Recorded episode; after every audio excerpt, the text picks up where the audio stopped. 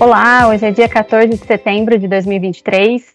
Eu sou a Melina Constantino, analista do BB Investimentos. Eu vou bater um papo hoje com o Fábio Cefali, que é o diretor de novos negócios e relações com investidores da M Dias Branco. É a empresa líder na fabricação de biscoitos e massas, listada na Bolsa desde 2006. É, Fábio, seja muito bem-vindo. Melina, obrigado. É um prazer tá, ter esse momento com, com você e compartilhar assim um pouco da M Dias Branco, do, dos nossos resultados recentes e das perspectivas com, com você e com todos os seus clientes. Legal, o prazer é, o prazer é nosso. É, bom, Fábio, eu queria começar então pedindo para você falar um pouco sobre é, o panorama mais recente aí da M Dias, né? Um pouco sobre como foi o primeiro semestre de 2023. É, a gente viu receita e EBITDA no semestre, né, crescendo mais de 20%, a margem se recuperando na sequência né, na comparação sequencial, e tudo isso depois de um período de, de elevação aí muito significativa do preço do trigo, que é a principal matéria-prima da, da M Dias, né? Então, eu queria que você começasse, por favor, falando um panorama mais recente aí da empresa. Exatamente, você está correta na sua colocação. O primeiro semestre mostrou uma, uma recuperação, principalmente da nossa lucratividade, tanto em EBITDA quanto em lucro líquido né? M Dias vem aí de, de um período um pouco mais conturbado nos últimos dois, três anos, em que os preços das commodities subiram muito em, em dólar, né? E, e, e, aliado essa, junto com essa alta do, essa, essa alta das commodities em dólar, tivemos também a desvalorização do real. Então foram dois impactos muito significativos nos nossos custos que acabaram reduzindo um pouco as nossas margens. Né? Quando a gente olha a M Dias Branco desde o IPO, é uma empresa que opera com margem EBITDA entre 15% e 20%. Nos últimos três anos, nós tivemos uma margem EBITDA próxima dos 10% e teve até um ano com 9%. Né?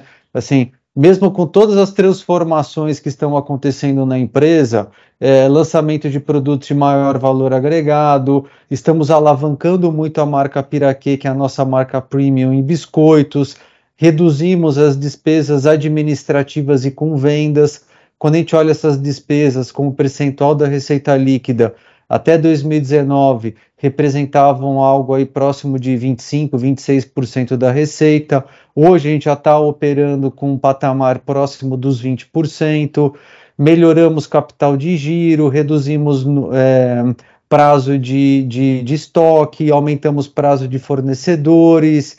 Estamos agora implantando um novo ERP, temos um, um, um, mix de executivos hoje que é uma boa combinação entre executivos da família e executivos que vieram do mercado, ou seja, a empresa vem passando por uma transformação gigante, obviamente sem perder a sua essência e sem perder o foco, né? Só quando a gente olha os resultados dos últimos dois, três anos, assim, pouco disso foi visto no resultado, né? Principalmente quando a gente olha a última linha da, da DRE. Por quê? Porque a commodity assim passou de 190 dólares antes da pandemia para 450 dólares no começo do ano passado, logo ali no início da guerra Rússia-Ucrânia, e o real foi de e o dólar foi de quatro reais para quase seis, né? Então assim, dado que quase 60% do nosso custo é dolarizado em função do trigo e do óleo de palma, assim, foi um impacto gigantesco nos nossos nos nossos números, né? Uma combinação, de, combinação de fatores é, desfavoráveis, digamos assim, né? Desfavoráveis que acabaram ofuscando toda essa transformação que tem acontecido na empresa. Do começo do ano para cá, acho que assim essa situação mais macro, né, começou a se, entre aspas, normalizar. Né, a commodity foi caindo em dólar, tanto trigo quanto óleo de palma, o real ficou mais estável, a gente conseguiu colocar um pouquinho de preço também no início do ano, tivemos um pouco mais de preço médio também em função dos lançamentos e, da, e do crescimento mais acelerado da marca Piraquê. A, a, as aquisições recentes, embora pequenas ainda nos nossos resultados, já mostram alguma, alguma contribuição, principalmente na linha de receita. É que eu estou falando dos saudáveis e dos snacks, com jasmine, com as marcas da, da Latinex, a marca Fronteira, a marca Fit Food. Então, a gente já começou a ver uma normalização do macro né, com o micro muito mais robusto, né, por todas essas iniciativas que foram executadas ao longo dos últimos dois, dois ou três anos. Então a gente já começou aí pegando até o gancho no que você colocou no início, a gente já começou a ver uma recuperação das margens. No, no último mês do segundo TRI, a margem já, já voltou para aquele patamar histórico de, de 15% a 20%. Então a gente tem, a, gente, assim, a empresa está bastante confiante de que, do ponto de vista estrutural, a gente sai desses três anos com uma empresa mais robusta, né? É, líder de mercado em biscoitos e massas e com resultados muito promissores, é, olhando obviamente para frente. Legal, e aí pensando em tendência ainda, a gente continua vendo uma tendência de queda de custos, né, de commodities, sabe? Então, a gente pode esperar então uma tendência nesse segundo semestre e no, no próximo ano talvez de continuar a melhorar de, de margem, é, explica um pouco para a gente também que tem uma defasagem de, de né, na, na, na M Dias. Então, não é imediatamente que o preço do trigo cai, o preço do óleo de palma, que a gente consegue refletir no, no, no resultado da M Dias, certo? Exatamente. A gente, é, até uma das transformações que aconteceu nos últimos três anos foi o, o lançamento de uma, de uma política de hedge na metade de 2020. Até então, o nosso hedge é, para as commodities era praticamente o inventário, os quatro meses de trigo e dois, três meses de, de óleo de palma. O câmbio a gente fechava basicamente no momento da compra, né? Então, dada toda aquela volatilidade, a gente decidiu, em, obviamente, em conjunto com, com o conselho de administração, com a diretoria estatutária da empresa, é, elaborar e publicar uma política de rede que envolve comitê de rede, com controladores, com vice-presidentes, com especialistas do mercado que se, que se encontram todos os meses, né? Então, assim, é só para te dar um pouco do, de qual é o arcabouço que a gente tem para diminuir a volatilidade, né? Assim, de commodity e câmbio. Agora, o teu ponto está correto, né? Realmente sempre tem um, uma, uma, um atraso né, entre o que está acontecendo no mercado e o que passa nos nossos resultados. O trigo, a gente continua carregando algo próximo de uns quatro meses de estoque, né? Então é, é um tri um pouquinho mais de, de, de atraso que a gente tem.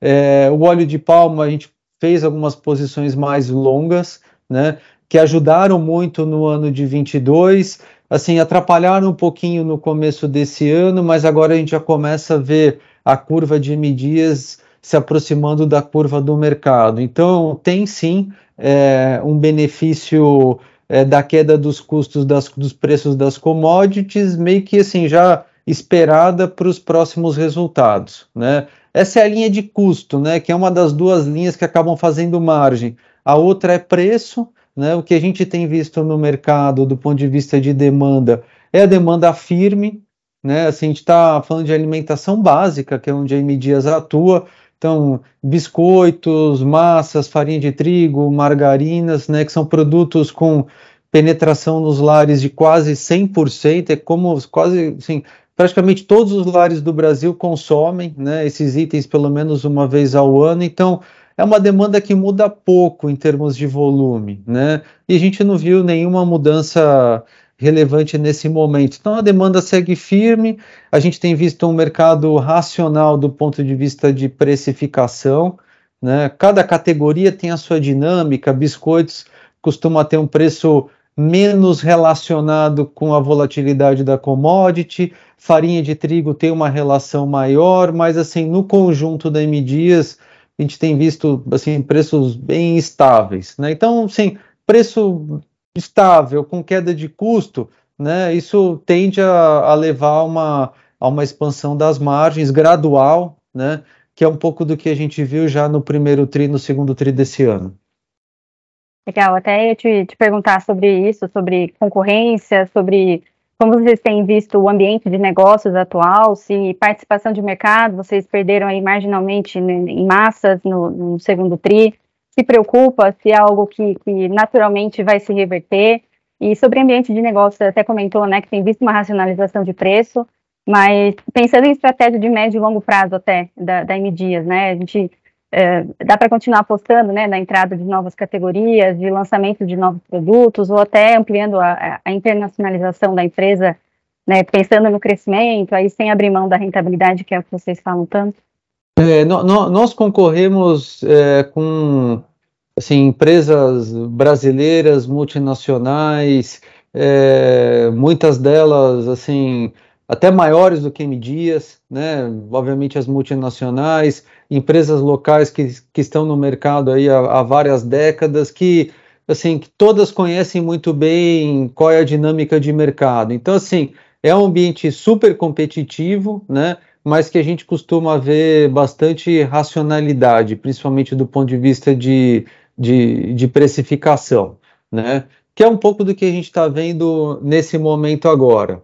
Perder share nunca é bom, né? A gente sempre busca um, um resultado equilibrado entre crescimento de receita com preço médio, com volume, é, manutenção ou expansão das margens, geração de caixa e bons retornos, né? O que a gente viu no segundo tri foi, acho que foi quase tudo isso, né? Acho que assim, exceto pelo, pelo, pelo market share de massas, que houve uma retração, foi mais ou menos de 31% para 28%, então a M Dias ela continua sendo líder de mercado com uma boa é, vai, diferença com, com a segunda empresa, né? Mas um share abaixo de 30, assim, acende uma luz, né? É, não é muito difícil explicar por que, que a gente perdeu o share. Acho que teve uma, uma foram duas questões, né?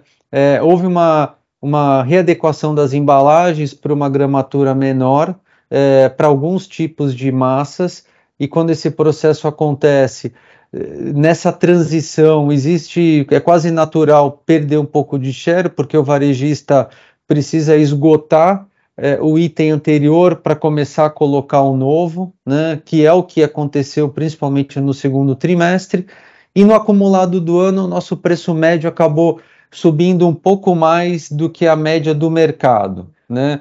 E aí, principalmente no Nordeste, que é uma, uma região um pouco mais sensível a preço, a gente perdeu um pouco de market share. Então, existe sim um foco, principalmente em massas, nesse momento, para a gente, através agora de algumas iniciativas comerciais e de marketing, recuperar esse share, né?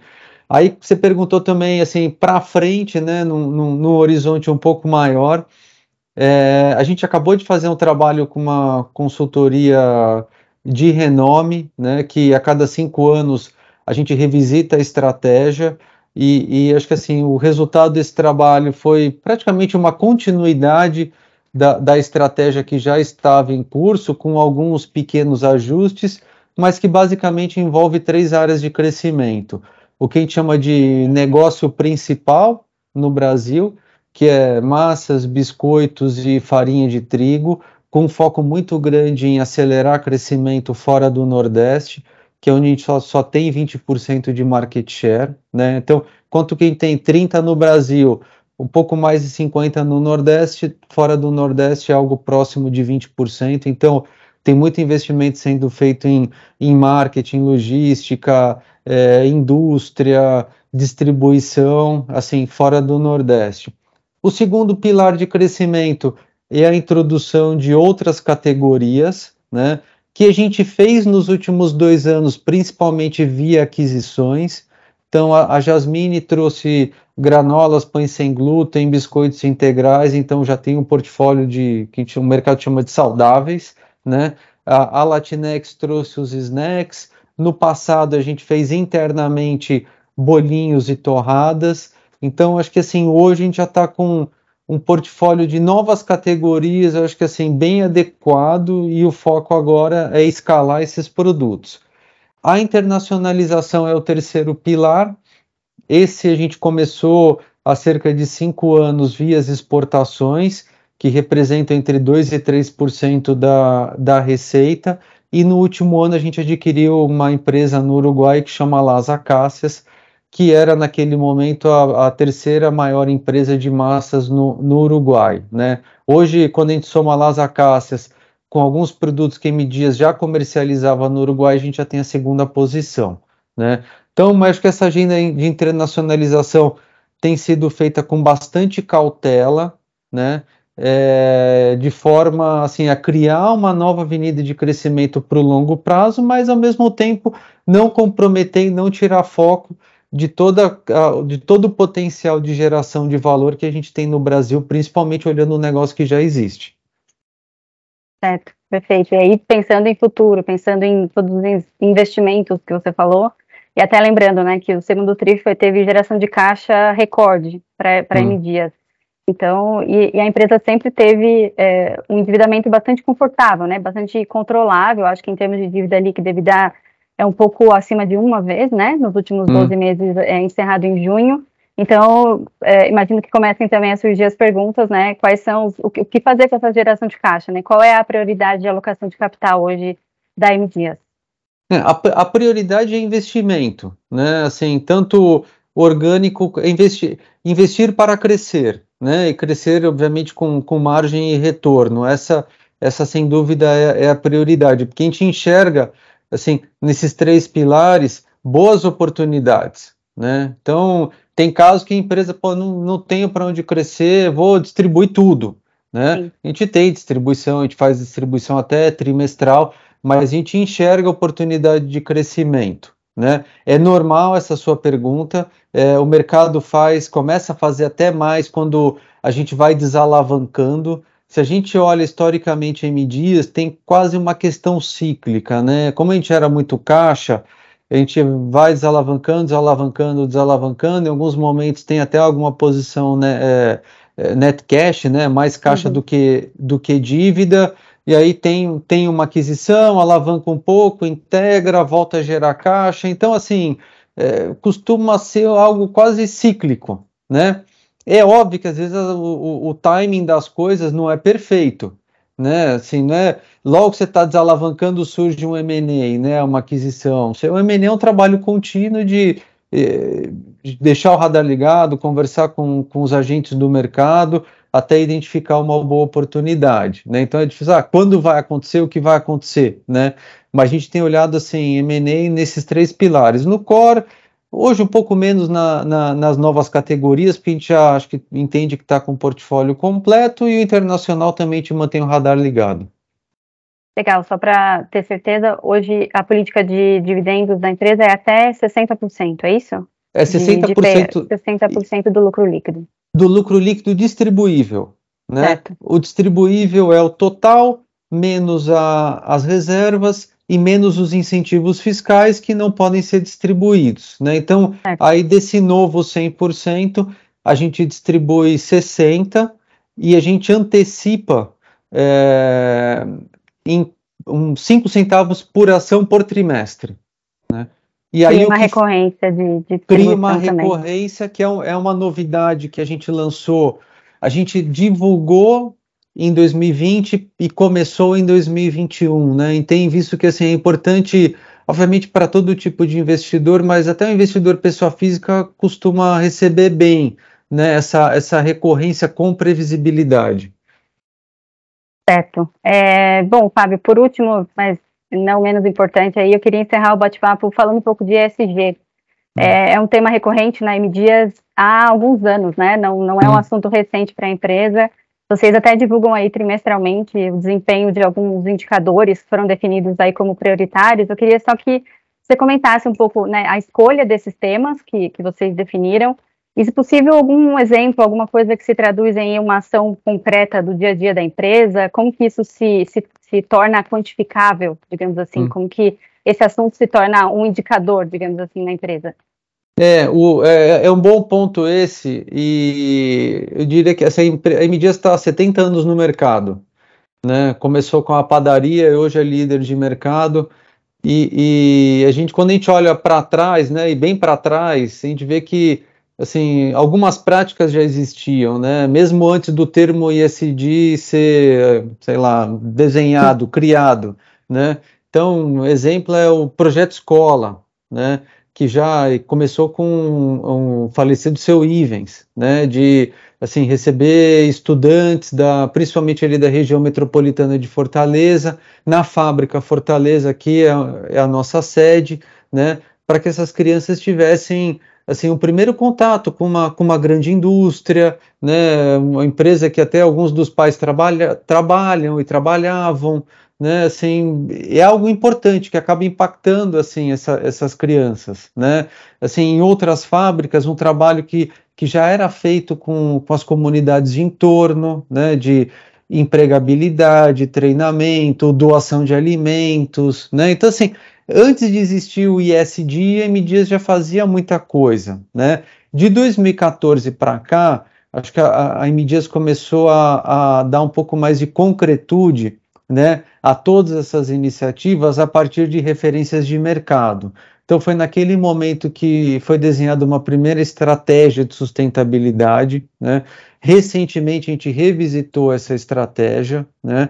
e, e, e incluímos, inclusive, indicadores de longo prazo, né? indicadores de compromisso de longo prazo até 2030, né? que aí envolve percentual de mulheres na liderança, é, reuso de água, é, redução de emissões de, de, de, gases de efeito estufa, né, inclusão de alguns desses indicadores na, nas metas de, de boa parte do, dos executivos da empresa. Né? Então, assim, para te dar exemplos concretos, a gente começou a, a, a, levantar um inventário de emissões há três anos. Né? Começamos com o escopo 1 e 2 e recentemente a gente fez o escopo 3 e no ano passado, até com uma iniciativa para reduzir as emissões, a gente fez uma parceria com uma empresa de energia no Nordeste, que é a Ômega, e hoje que é de energia eólica, e hoje metade da nossa energia vem dessa parceria, né? Então ajudou, ajudou na redução, né? Mulheres na liderança, hoje é 43%. Então, assim, existe uma série de iniciativas em curso a empresa tem sido reconhecida né, por, por essas entregas e pela divulgação. A gente está no Easy já faz alguns anos, é, estamos no MSCI ESG. É, no ano passado a gente passou daquele rating A para duplo A, o máximo é o triple A, né? É, estamos no índice de CO2 também. Então, acho que assim, os reconhecimentos são importantes, mas mais importante é o que a empresa faz né? E aí sempre buscando um equilíbrio do que é importante para a sociedade e o que é importante para o negócio. Sim. Entendeu? Então, assim, é, é, um pouco com esse olhar que a gente encara o, o ISD. Legal. A M Dias que, inclusive, está na nossa seleção BBSG desde o começo, desde que a gente também criou o relatório. Bom, queria agradecer muito a sua sua participação, Fábio, é, sua disponibilidade de conversar com a gente, dizer que você e todo o time da M Dias são sempre bem-vindos por aqui. Não, obrigado, eu agradeço, assim, eu me coloco à disposição para futuras conversas também. Legal, muito obrigada. Obrigado, antes de, encerrar, é, antes de encerrar, pessoal, eu queria deixar o convite para todos os nossos investidores, né, para acessarem os nossos conteúdos, carteiras sugeridas de ações, relatórios setoriais na página bb.com.br barra análises, no nosso portal de investimentos, né, no novo portal de investimentos do BB, que é o Invest Talk. É, vou deixar os links na descrição desse vídeo, no nosso no último relatório que a gente fez da M Dias Branco também. Lá tem nossa recomendação, preço-alvo e tudo mais. Ficamos por aqui e até a próxima. Obrigado.